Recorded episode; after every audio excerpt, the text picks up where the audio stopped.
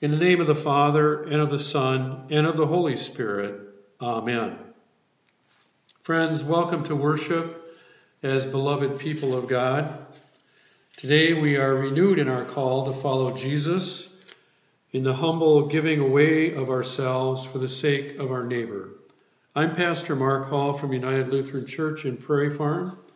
We are now in the season of the church year that focuses on the mission Christ calls us to empowered by the Holy Spirit given at Pentecost. And we hear the Spirit's summons of us in the words of the hymn by that name, which poses the question Will you come and follow me if I but call your name? Will you go where you don't know and never be the same? Will you let my love be shown? Will you let my name be known? Will you let my life be grown in you? And you in me. Before we hear our scripture readings, let us begin with the prayer of the day.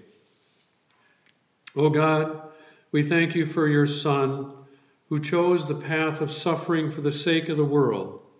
Humble us by his example and point us to the path of obedience, and give us strength to follow your commands. Through Jesus Christ, our Savior and Lord. Amen. Our first reading today from the book of Romans, the 12th chapter. Paul writes, Let love be genuine, hate what is evil, hold fast to what is good. Love one another with mutual affection, outdo one another in showing honor. Do not lag in zeal, be ardent in spirit, serve the Lord. Rejoice in hope, be patient in suffering, persevere in prayer Contribute to the needs of the saints. Extend hospitality to strangers. Bless those who persecute you. Bless and do not curse them. Rejoice with those who rejoice. Weep with those who weep. Live in harmony with one another. Do not be haughty, but associate with the lowly. Do not claim to be wiser than you are. Do not repay anyone evil for evil but take thought for what is noble in the sight of all. If it is possible, so far as it depends on you, live peaceably with all. Beloved, never avenge yourselves, but leave room for the wrath of God. For it is written, Vengeance is mine, I will repay, says the Lord. No, if your enemies are hungry, feed them. If they are thirsty, give them something to drink. For by doing this, you will heap burning coals on their heads. Do not be overcome by evil, but overcome evil with good. Here ends the reading. And then our gospel reading from Matthew, the 16th chapter. From that time on, after Peter confessed Jesus was the Messiah, Jesus began to show his disciples he must go to Jerusalem, undergo great suffering at the hands of the elders, the chief priests, and scribes, and be killed and on the third day be raised. And Peter took him aside and began to rebuke him, saying, God forbid it, Lord. This must never happen to you. But he turned and said to Peter, Get behind me, Satan. You are a stumbling block to me, for you are setting your mind not on divine things, but on human things. Then Jesus told his disciples, If any want to become my followers, let them deny themselves and take up their cross and follow me. For those who want to save their life will lose it, and those who lose their life for my sake will find it. For what will it profit them if they gain the whole world but forfeit their life? Or what will they give in return for their life?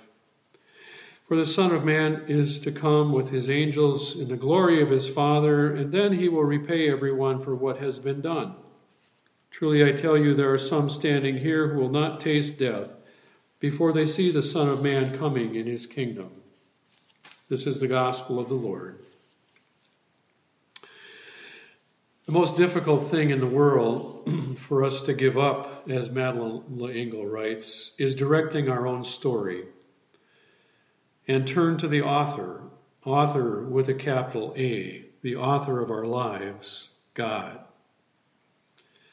This has to be done every day, over and over again.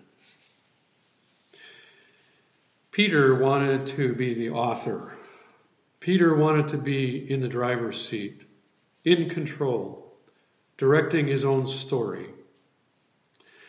And the key for Peter to get control was getting Jesus to change his story, his mission, to get off the path of suffering and death. This would satisfy Peter's own desire to avoid the suffering and death for himself. Jesus had just told his disciples that it was necessary for him to go to Jerusalem and submit to an ordeal of suffering at the hands of religious leaders, be killed, and on the third day be raised up alive. Peter protested, Impossible, Jesus, that can never be.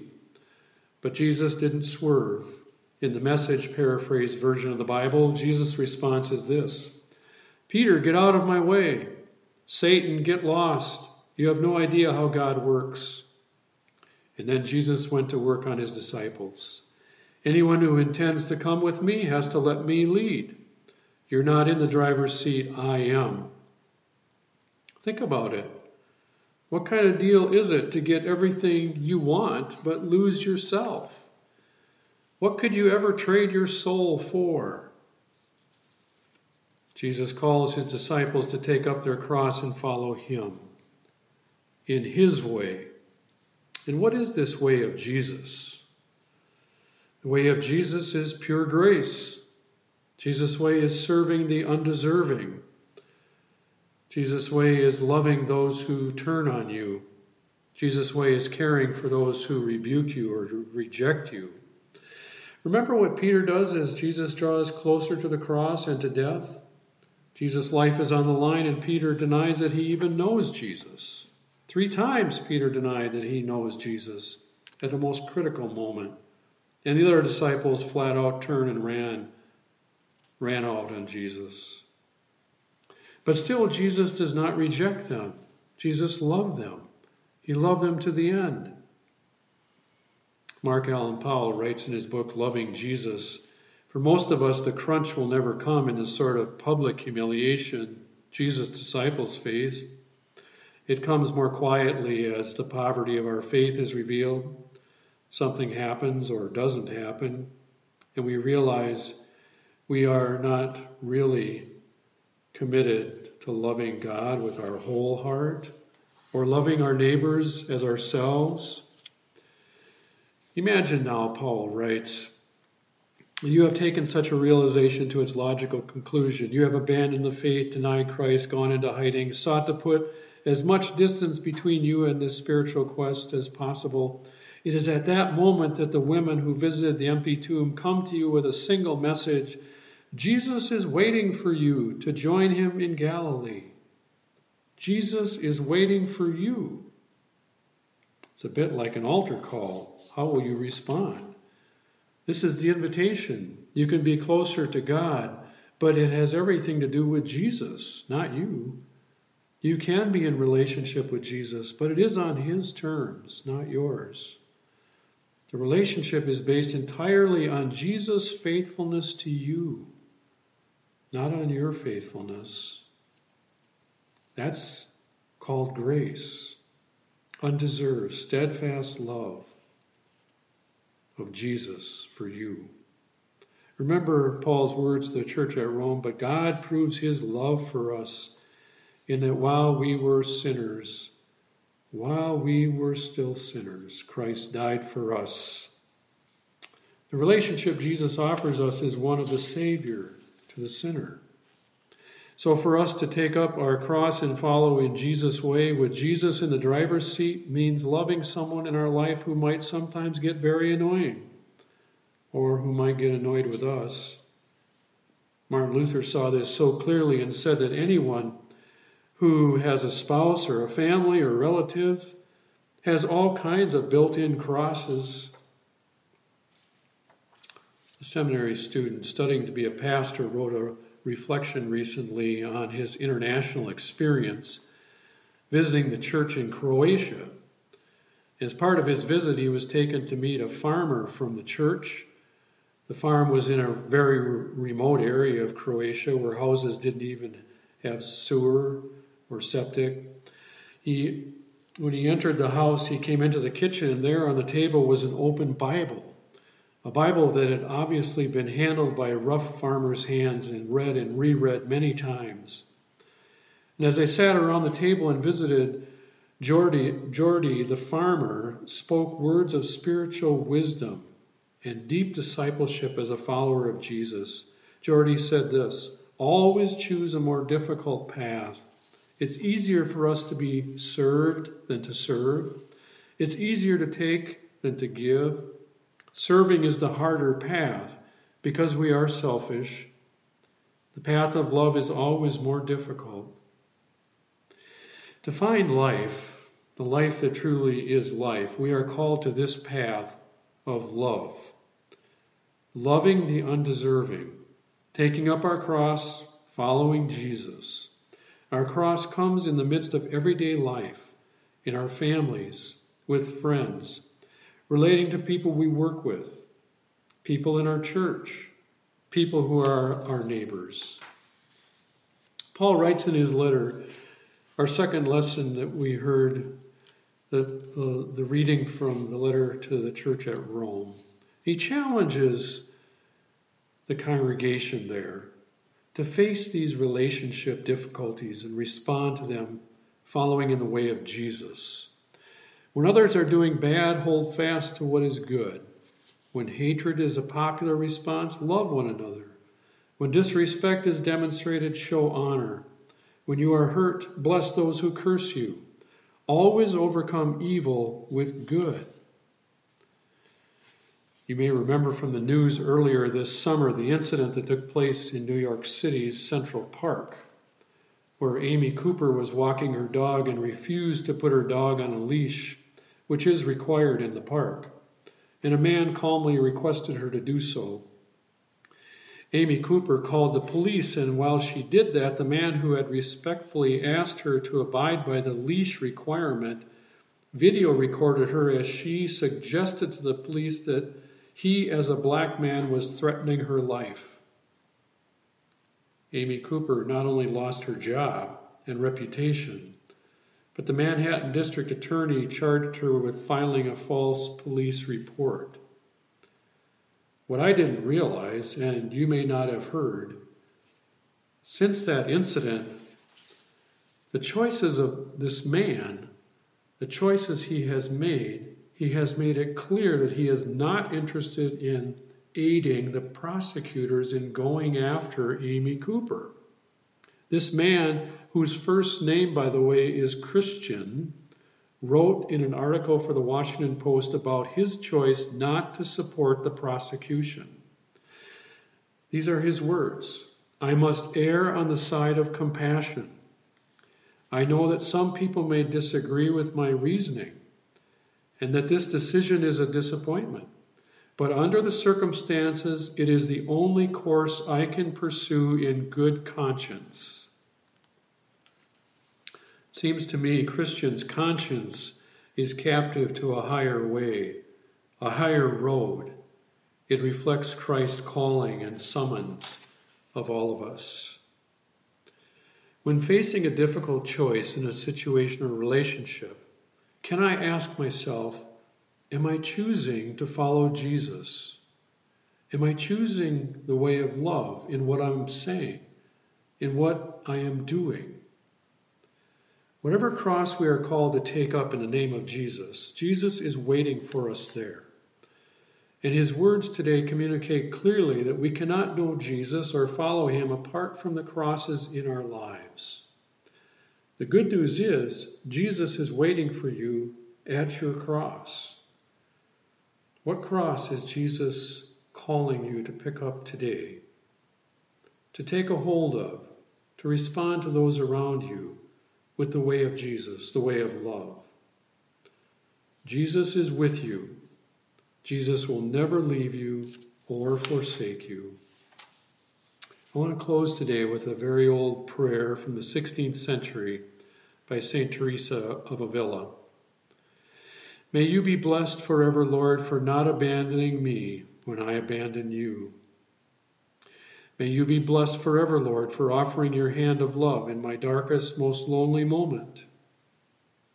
May you be blessed forever, Lord, for loving me more than I love myself.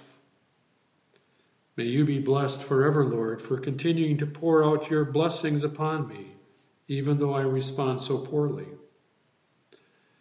May you be blessed forever, Lord, for drawing out the goodness in all people, including me.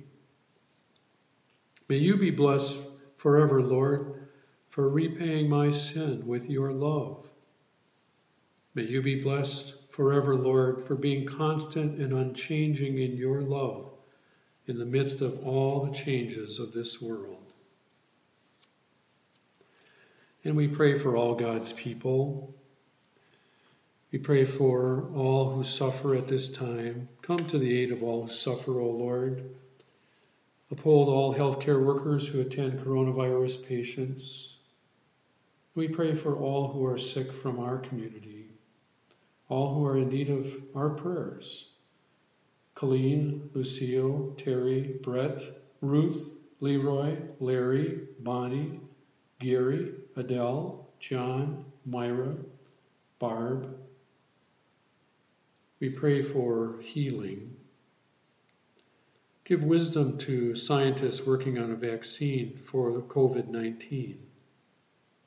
Comfort all families and friends who cannot be with loved ones at this time.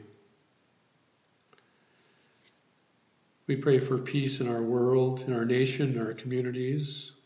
Especially, we are thinking of Kenosha, Wisconsin, for healing from wrongs caused by racism, for rebuilding of communities guided by your just and loving ways, energized by your Holy Spirit.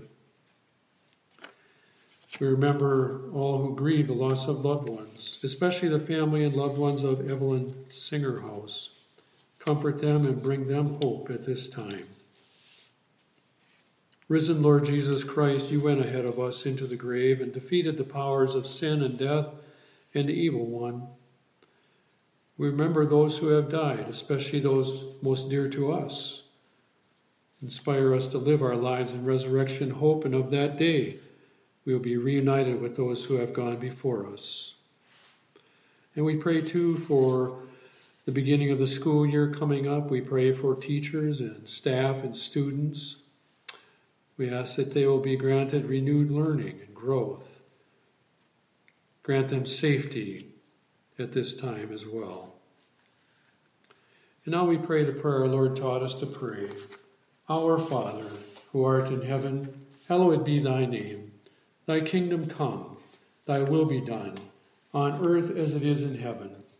Give us this day our daily bread, and forgive us our trespasses, as we forgive those who trespass against us. And lead us not into temptation, but deliver us from evil. For thine is the kingdom, and the power, and the glory, forever and ever. Amen. And now may the Lord bless you and keep you. The Lord make his face shine upon you and be gracious to you. The Lord look upon you with favor and give you peace. In the name of the Father, and of the Son, and of the Holy Spirit. Amen.